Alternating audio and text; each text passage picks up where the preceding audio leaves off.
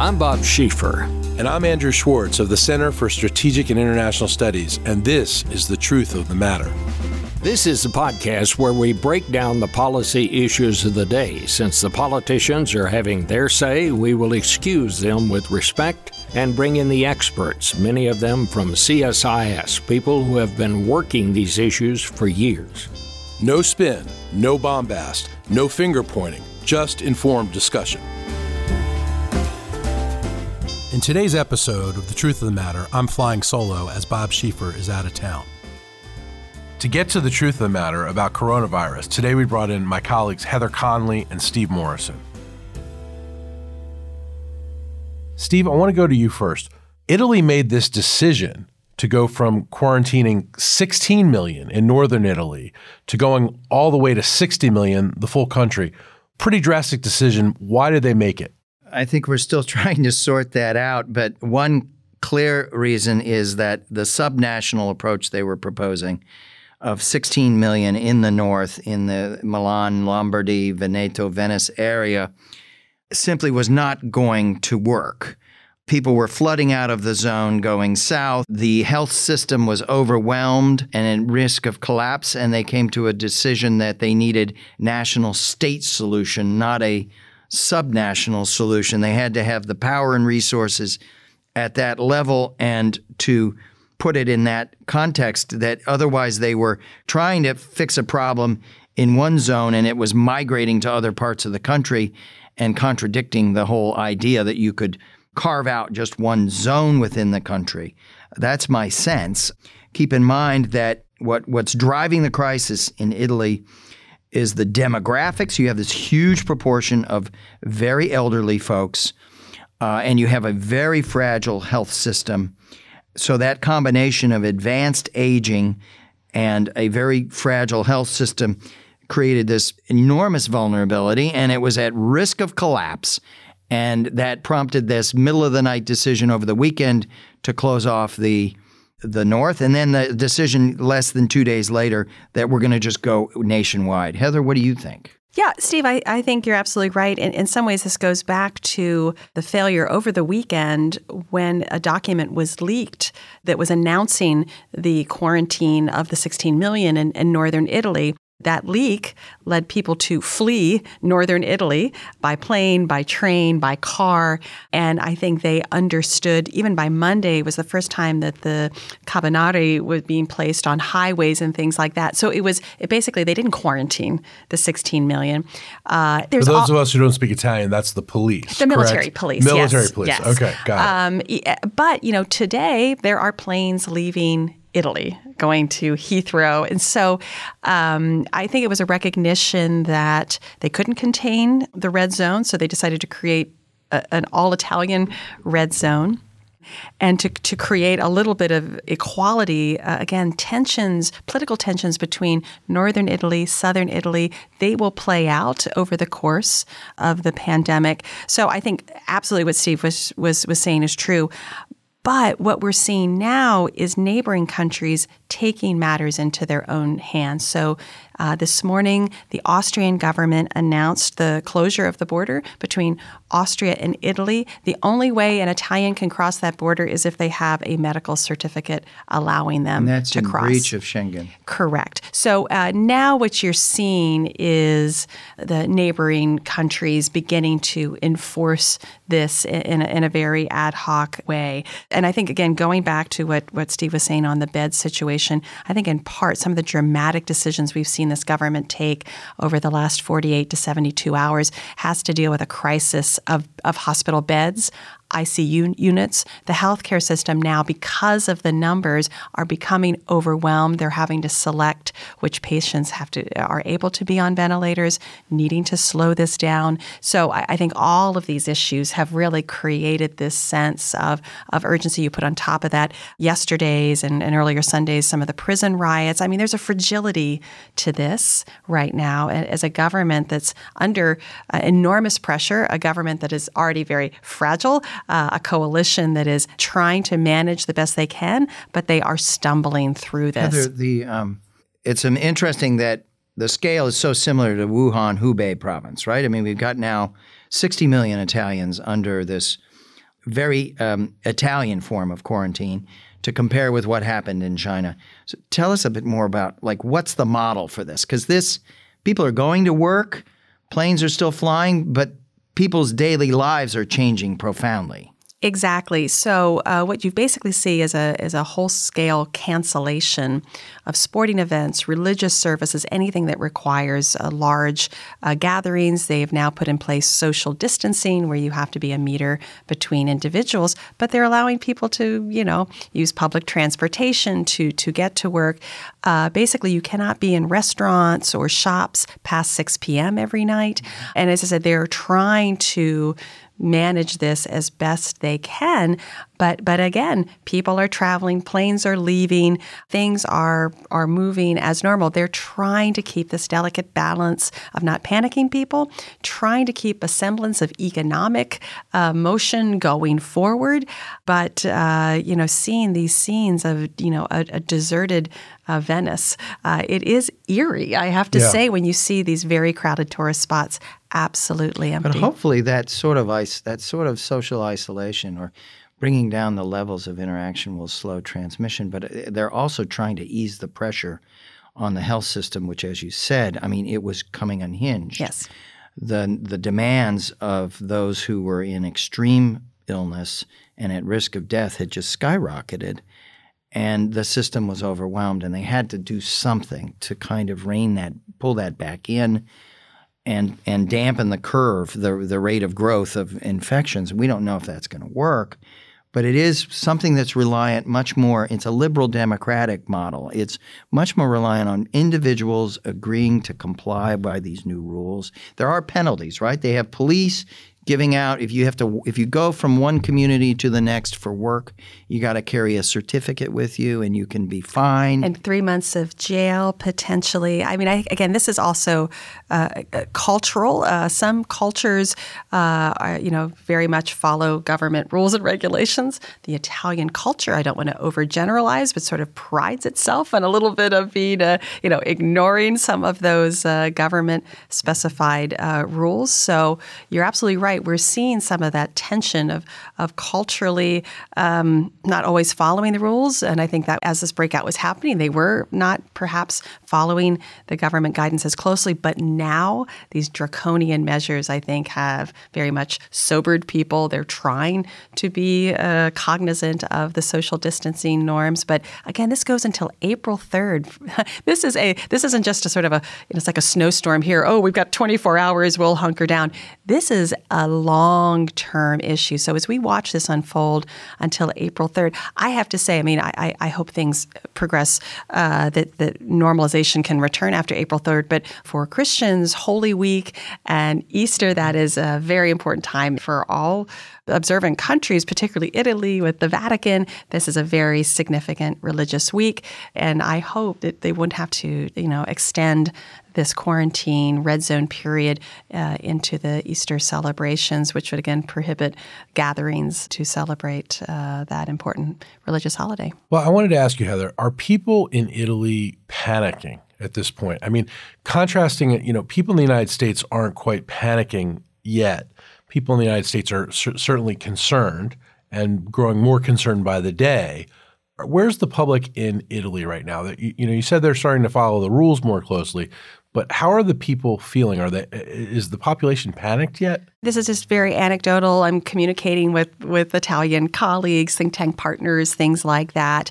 Um, so this is certainly not representative. I, you know, I, I think it's everyone is very very sobered they're very worried about family members, and I think some of the decisions when the um, the northern Italian quarantine went into effect, the decision of do you go to northern Italy if you have family there, elderly parents, grandparents, to be with them?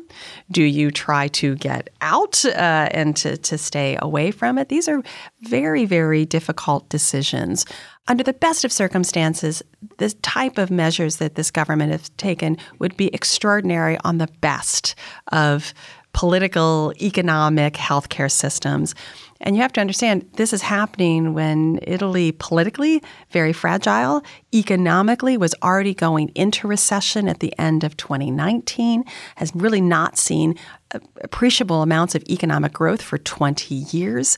Um, you have a populist nationalist uh, movement that uh, was born in northern Italy and Lombardy. So you have all of these factors that play into both the government's crisis uh, response as well as the population's understanding of you know does there do they have confidence in the institutions and the government uh, will they respect the rules? So this is what I we, we need to carefully watch over the next several weeks of how this plays out politically. This government is under enormous stress.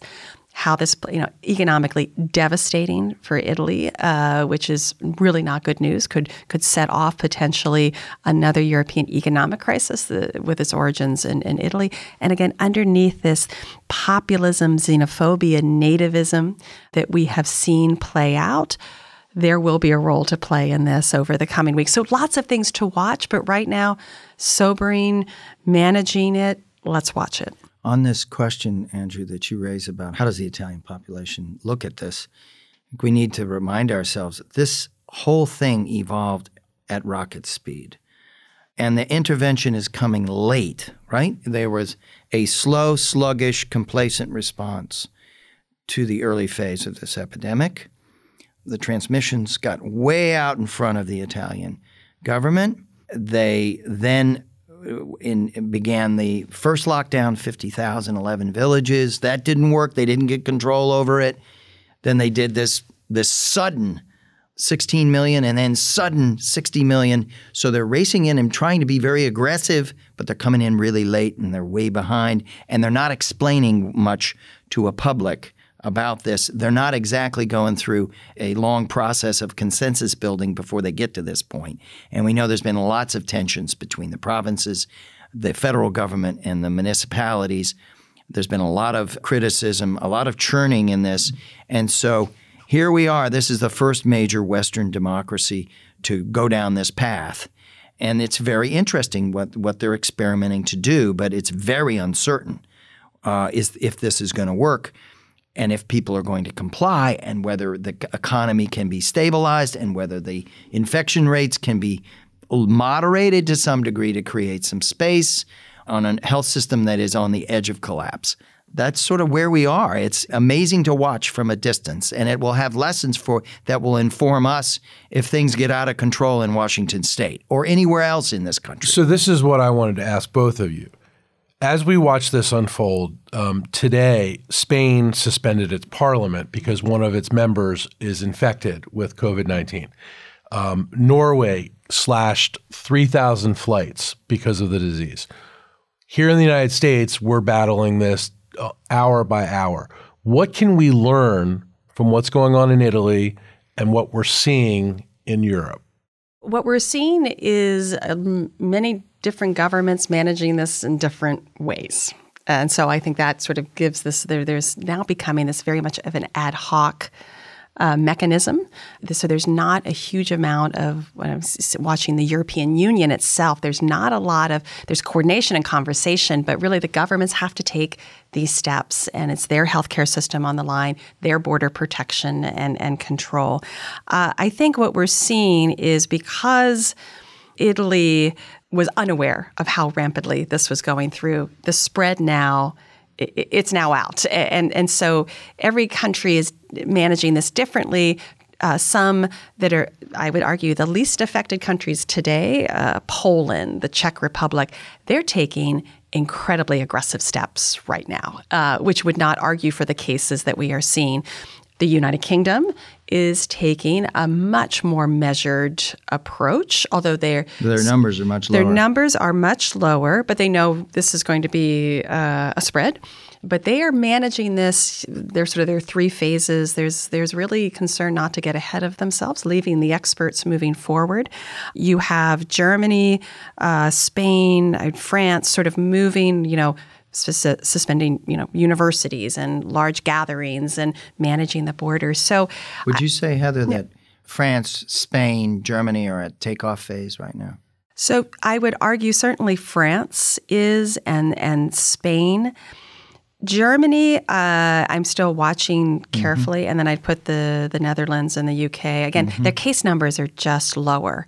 But they're um, jumping by 25% they are, a day. They are, which is why they are they are anticipating right now this growing uh, effort. But again, uh, just taking again the example of the United Kingdom, the National Health Service is this is the seasonal stress period where again because of seasonal flu, so this is hitting on top of a, a very stressed healthcare system. They may not have beds, uh, they may not have doctors to be able to do this. You're absolutely right. I think this is uh, a little underappreciated in the Iran example, uh, and of course we have examples here of, of uh, self uh, isolation for members of Congress, this starts paralyzing the institutions that have to make decisions uh, about whether that's economic stimulus, whether that's institutions uh, that are responding to it. So it'll be interesting to watch as parliaments mm-hmm. uh, may have to suspend. The European Parliament didn't uh, have its movement to Strasbourg uh, because staff have been infected. So again, watching uh, the, the, the the head of the uh, Italian Democratic Party uh, has been uh, diagnosed with the coronavirus. So this starts yeah. seeping into the political fabric, and, and how does that affect Heather, decision making? You know, there are six members of Congress who are self quarantined. Most of them are tied back to the CPAC incident. Right, right? the Republican the gathering, the conservative and, and, public action. Right. Uh, group, um, six members of Congress, and uh, some of whom were proximate to the president in that same period. So it raises all of these issues around, it, you know, this gets right up to the edge of the president. It raises all the issues around campaigning for Democrats and Republicans.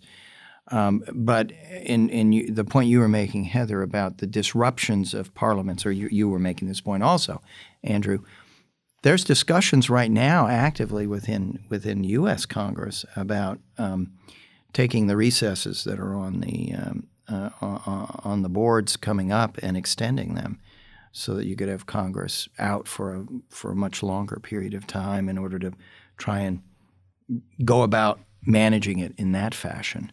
Well, and um, just just to add, the there's a, an election in, in Poland uh, for the Polish president. The election will be held May 10th.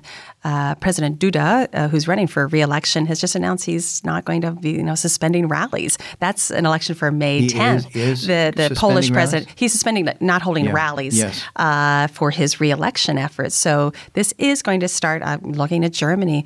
Uh, the Christian Democratic Union is holding a party convention at the end of April to decide their new leader.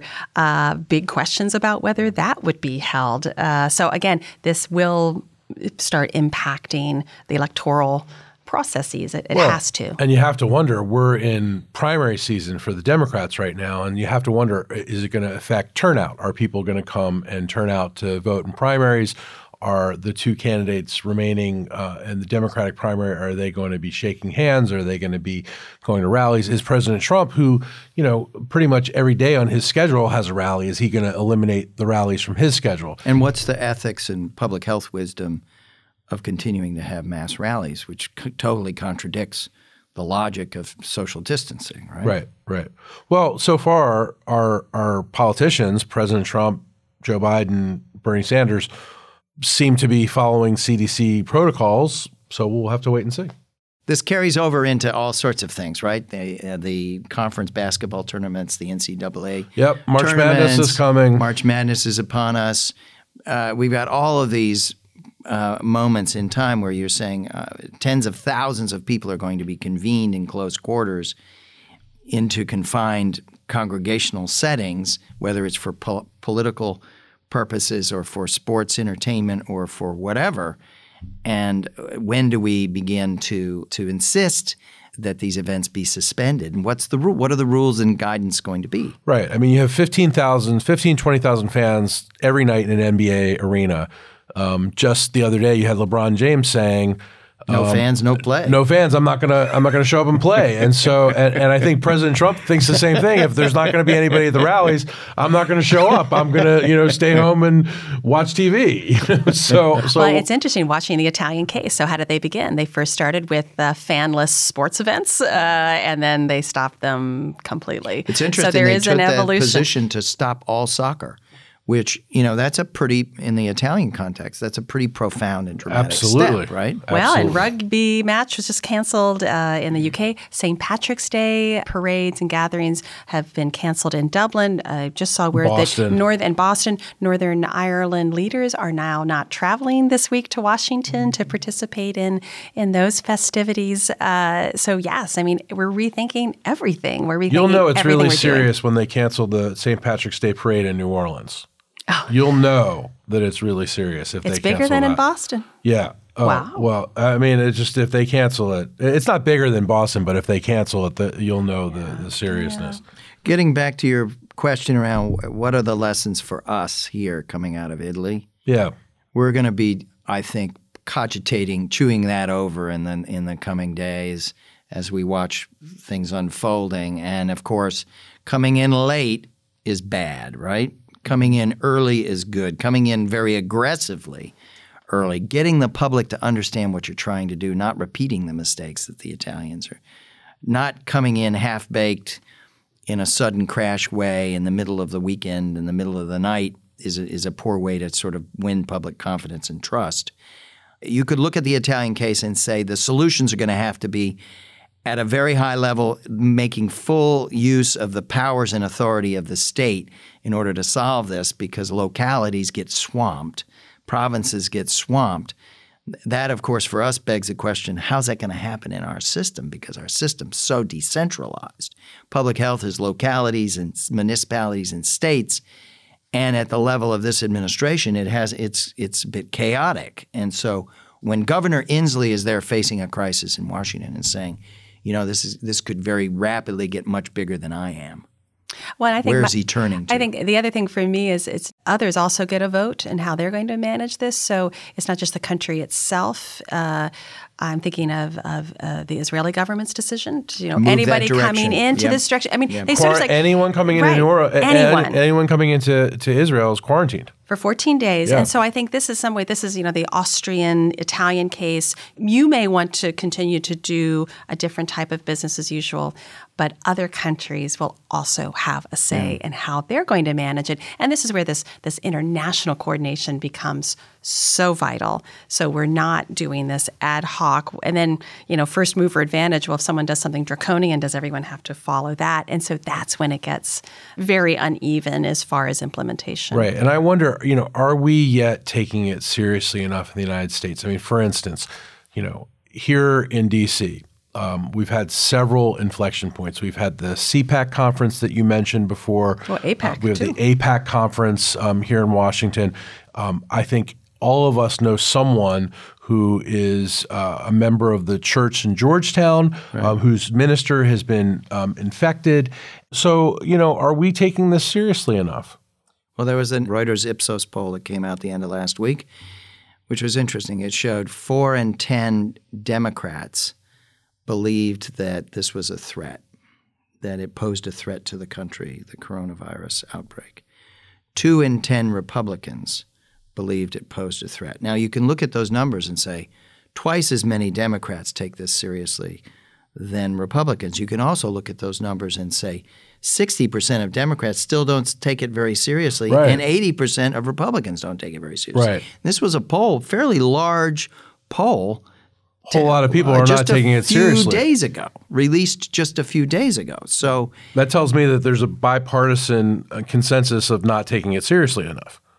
Well, we need a bipartisan consensus that individuals now have to take responsibility. I like the you know the the British uh, keep calm and keep washing your hands, keep following those guidelines, avoid things that you don't have to do, take responsibility. But that has to be a bipartisan message that this is serious, but you deal with it calmly and confidently, but you take it very very one- seriously. There's one important uh, thing that I think offers hope, which is, you know, last week, members of Congress in both chambers in both parties came together and very rapidly expedited the $8.3 billion emergency supplemental and got it to the president's desk and got it signed into law. Right.